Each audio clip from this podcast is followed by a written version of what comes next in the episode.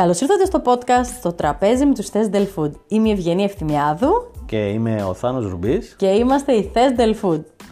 Σήμερα θα σας μιλήσουμε για ένα θέμα το οποίο θα μπορούσαμε να αναλύσουμε σε έναν καφέ με τους φίλους μας και πιστεύουμε ότι θα σας ενδιαφέρει.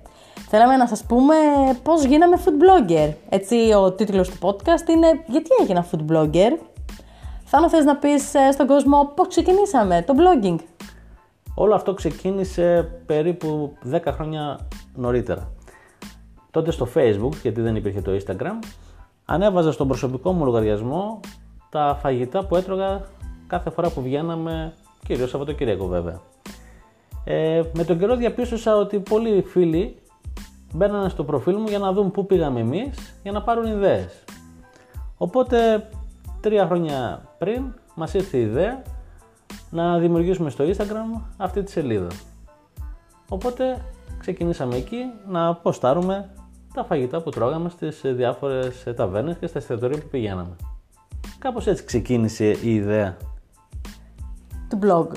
Ε, ναι, από τις απλές όμως φωτογραφίες, εσύ κάποια στιγμή ξεκίνησες να κάνεις βίντεο και νομίζω ότι αυτό είναι που άρεσε πάρα πολύ στον κόσμο. Έκανες βίντεο που έδειχνες ε, να δοκιμάζεις κάποια πιάτα και να εξηγείς τι, έτρο, τι τρως. Ακριβώς. Όλοι ε, ρωτούσανε αν αυτά που βλέπαν στις φωτογραφίες ήταν εξίσου νόστιμα. Οπότε κάπως έτσι προέκυψε η ανάγκη να φτιάξουμε τα βίντεο και να περιγράφω τι είναι αυτό που τρώω και αν όντως είναι τόσο νόστιμο όσο φαίνεται. Θυ... Θυμάσαι το πρώτο σου βίντεο? Το πρώτο βίντεο πρέπει να ήταν στην Κωνσταντινούπολη, ε, που είχαμε πάει οικογενειακώς μια εκδρομή και το πρώτο πρώτο ήταν το καζάν ντι πι, γιατί εκεί έχω βρει το καλύτερο καζάν ντι πι, κατά τη γνώμη μου βέβαια, έτσι. Ε, επίσης ένα άλλο πολύ ενδιαφέρον βίντεο που άρεσε στον κόσμο ήταν το τεράστιο μπιφτέκι που τρώμε στο Άδενδρο. Εννοείται και οι κρέπες στο Βαλεντίνο που είναι οι αγαπημένες μου, οι κρέπες που έχουν οδηγίες χρήσης, και αυτό είναι ένα άλλο πολύ γνωστό βίντεο που έχω κάνει και άρεσε πάρα πολύ στον κόσμο. Γενικά τώρα πλέον δείχνουμε ε, ιδιαίτερα και διαφορετικά φαγητά και μαγαζιά, δηλαδή πράγματα που δεν τα βρίσκεις παντού, έτσι, για να τα γνωρίσει ο κόσμος. Η αλήθεια είναι ότι είναι πολύ ενδιαφέροντα τα βίντεο που κάνεις και εμένα μου αρέσει όταν τα βλέπω, ακόμα και όταν σε βοηθάω που τα γυρνάμε μαζί. Μετά όταν τα βλέπω, τα βλέπω πραγματικά με ενδιαφέρον. Μου αρέσει ο τρόπος που τα περιγράφεις, έτσι. Έχεις μια ηρεμία και βγάζεις μια αντικειμενικότητα. Αλλά θα σου κάνω και μια ερώτηση που στη ρωτάνε όλοι. Μα σ' αρέσουν όλα όσα δοκιμάζεις? Ε, είναι δυνατόν να μ' αρέσουν όλα όσα δοκιμάζω? Αλλά δεν είναι αυτός ο σκοπός. Δηλαδή, δεν είναι σκοπός να αρέσουν σε εμένα. Ε, ο σκοπός είναι να δείξουμε στον κόσμο ενδιαφέρουσες προτάσεις, διαφορετικά φαγητά ε, που για κάποιους όντως να αξίζει να, τους, να τα δοκιμάσουν. Στόχος σου δηλαδή είναι να κάνεις μια παρουσίαση πιάτων και περίεργων ε, δεσμάτων. Ακριβώς, γιατί εγώ είμαι και λίγο δύσκολος στο φαγητό, δεν μου αρέσουν πάρα πολλά φαγητά.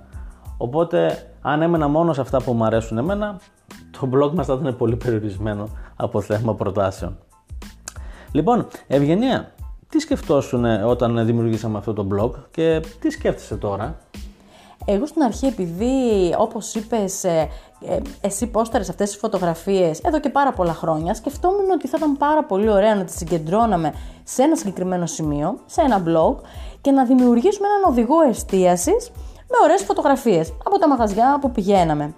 Στην πορεία βέβαια αυτό ε, δεν μου έφτανε. Ήθελα να υπάρχει ένα ωραίο κείμενο κάτω από τη φωτογραφία που να περιγράφει και το συναίσθημα, την εμπειρία που ζήσαμε όταν ήμασταν εκεί. Όχι απλά δηλαδή να δείξω στον κόσμο ότι ξέρετε, μπορείτε να πάτε την Κυριακή σε αυτό το εστιατόριο, αλλά να τους πω ότι ξέρετε, σε αυτό το εστιατόριο έχει και έναν πολύ ωραίο εξωτερικό χώρο που μπορεί να παίξουν παραδείγματος στα παιδιά σας. Ε, ήθελα να τους μεταφέρω και το συναίσθημα, την εμπειρία που μπορούν να, να ζήσουν όταν πάνε εκεί. Ε, οπότε γι' αυτό μετά φτιάξαμε και το blog που ήθελα να γράφω έτσι κάποια κείμενα. Και όσο περνάει ο καιρός, ε, γινόμαστε πάρα πολύ απαιτητικοί και εγώ και εσύ. Ε, και το ξέρω αυτό ότι και εσύ έχεις αυτή την άποψη από τις συζητήσεις που κάνουμε καθημερινά. Έχουμε γίνει πάρα πολύ απαιτητικοί στο περιεχόμενο πλέον. Θέλουμε να βάζουμε ενδιαφέρουσες προτάσεις. Δεν μας ενδιαφέρει να βάζουμε γύρους και σουβλάκια και συνέχεια τα ίδια και τα ίδια. Ε, ωραία είναι και γύρι και τα σουβλάκια, αλλά δεν μπορείς να θέλεις μια ποικιλία, να δείξεις το κάτι διαφορετικό στον κόσμο.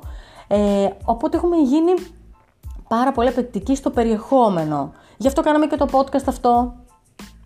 Επίσης, ε, μας αρέσουν παραδείγματος χάρη να δείχνουμε ιστορικά μαγαζιά, παλιά μαγαζιά, τα οποία δεν υπάρχουν πουθενά στα social media, γιατί συνήθως οι ιδιοκτήτες είναι μεγάλης ηλικίας ε, και έχουν ένα παραδοσιακό φαγητό που δεν το βρίσκεις εύκολα. Και έτσι ανακαλύπτουμε συνέχεια νέες γωνιές της Θεσσαλονίκης.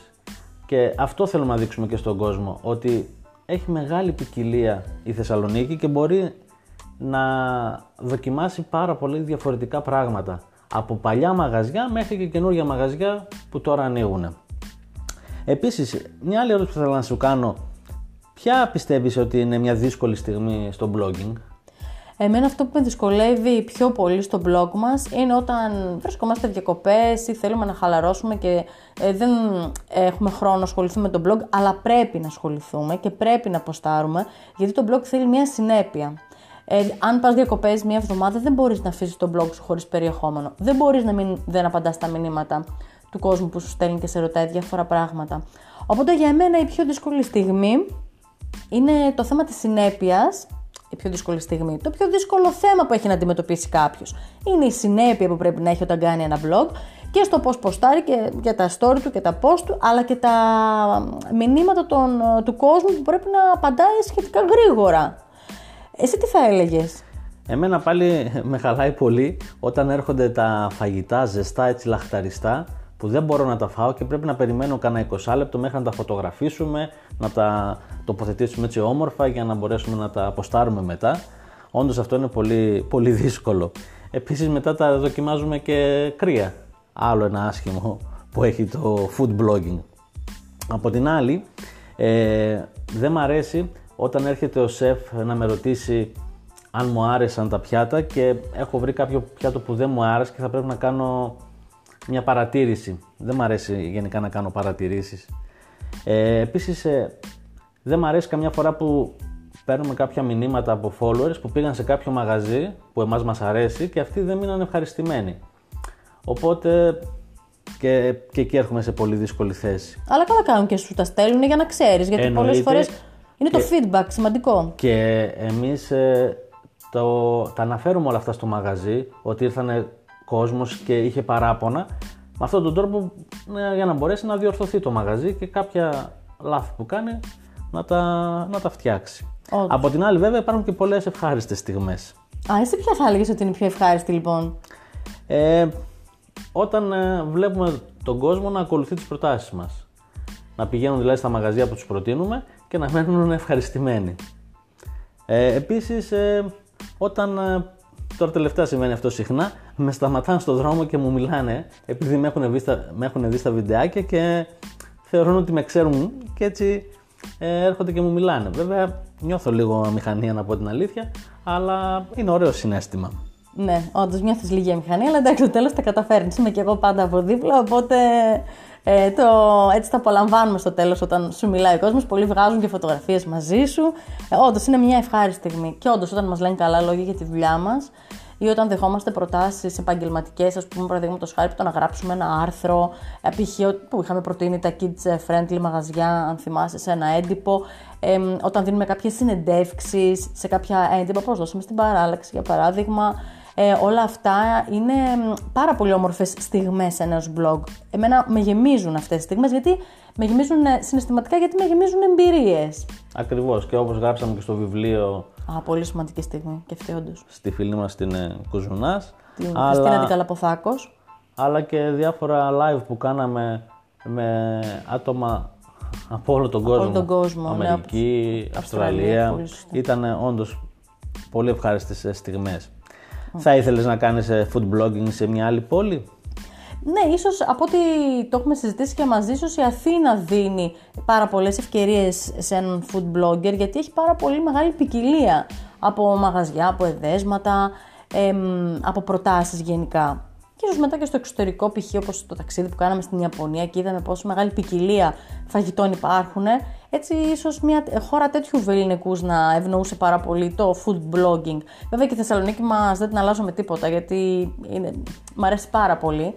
Ε, το ότι μπορούμε να κινηθούμε άνετα από τη μία περιοχή στην άλλη, οι αποστάσεις είναι μικρές, οπότε μπορούμε να τα απολαύσουμε όλα πολύ γρήγορα. Αλλά σίγουρα η Αθήνα έχει μεγαλύτερη ποικιλία, νομίζω και εσύ συμφωνείς αυτό, έτσι δεν είναι? Ε, αυτό φαίνεται επίσης από τα ταξίδια που κάνουμε, ότι πάντα ψάχνουμε να βρούμε στις πόλεις που πηγαίνουμε τα καλύτερα εστιατόρια. Ε, και θέλουμε αυτά να τα δείχνουμε στον κόσμο, γιατί ναι μεν οι περισσότεροι μένουμε στη Θεσσαλονίκη από τους followers μας, αλλά όλοι ταξιδεύουν, όλοι θα πάνε Χαλκιδική, οπότε τους ενδιαφέρει να ξέρουν που έχει ωραία μέρη στη Χαλκιδική. Πολύ συχνά ο κόσμος κατεβαίνει στην Αθήνα, οπότε και εκεί. Και επειδή η Αθήνα είναι πολύ μεγάλη, ε, είναι ωραίο να έχεις κάποιες καλές προτάσεις για να πάει ο κόσμος. Αλλάσε την Αθήνα, εμείς τώρα είμαστε στη Θεσσαλονίκη, δεν την αλλάζουμε με τίποτα, έτσι δεν είναι? Άσχετα με το που θα θέλαμε να είμαστε, ε, από θέμα μόνο πολλών επιλογών, τη Θεσσαλονίκη δεν την αλλάζουμε με τίποτα, γιατί εδώ είναι η ζωή μας.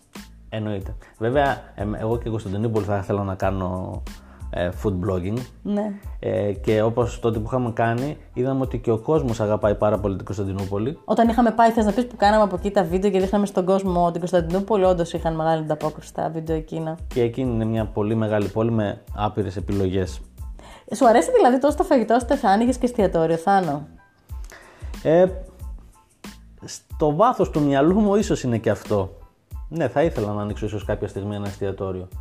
Έχουμε γνωρίσει τόσα πολλά μαγαζιά, τόσους πολλούς σεφ, οπότε γιατί όχι κάποια στιγμή στο μέλλον να γίνει και αυτό.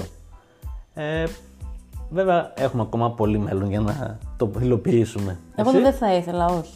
Όχι έτσι. Όχι, γιατί θεωρώ ότι χάνουμε την απόλαυση του φαγητού. Εμείς ξεκινήσαμε το blog επειδή το απολαμβάναμε. Όταν έχεις μια δουλειά, ένα εστιατόριο, δεν μπορείς να το απολαύσεις με την έννοια του θα βγω έξω και θα περάσω καλά.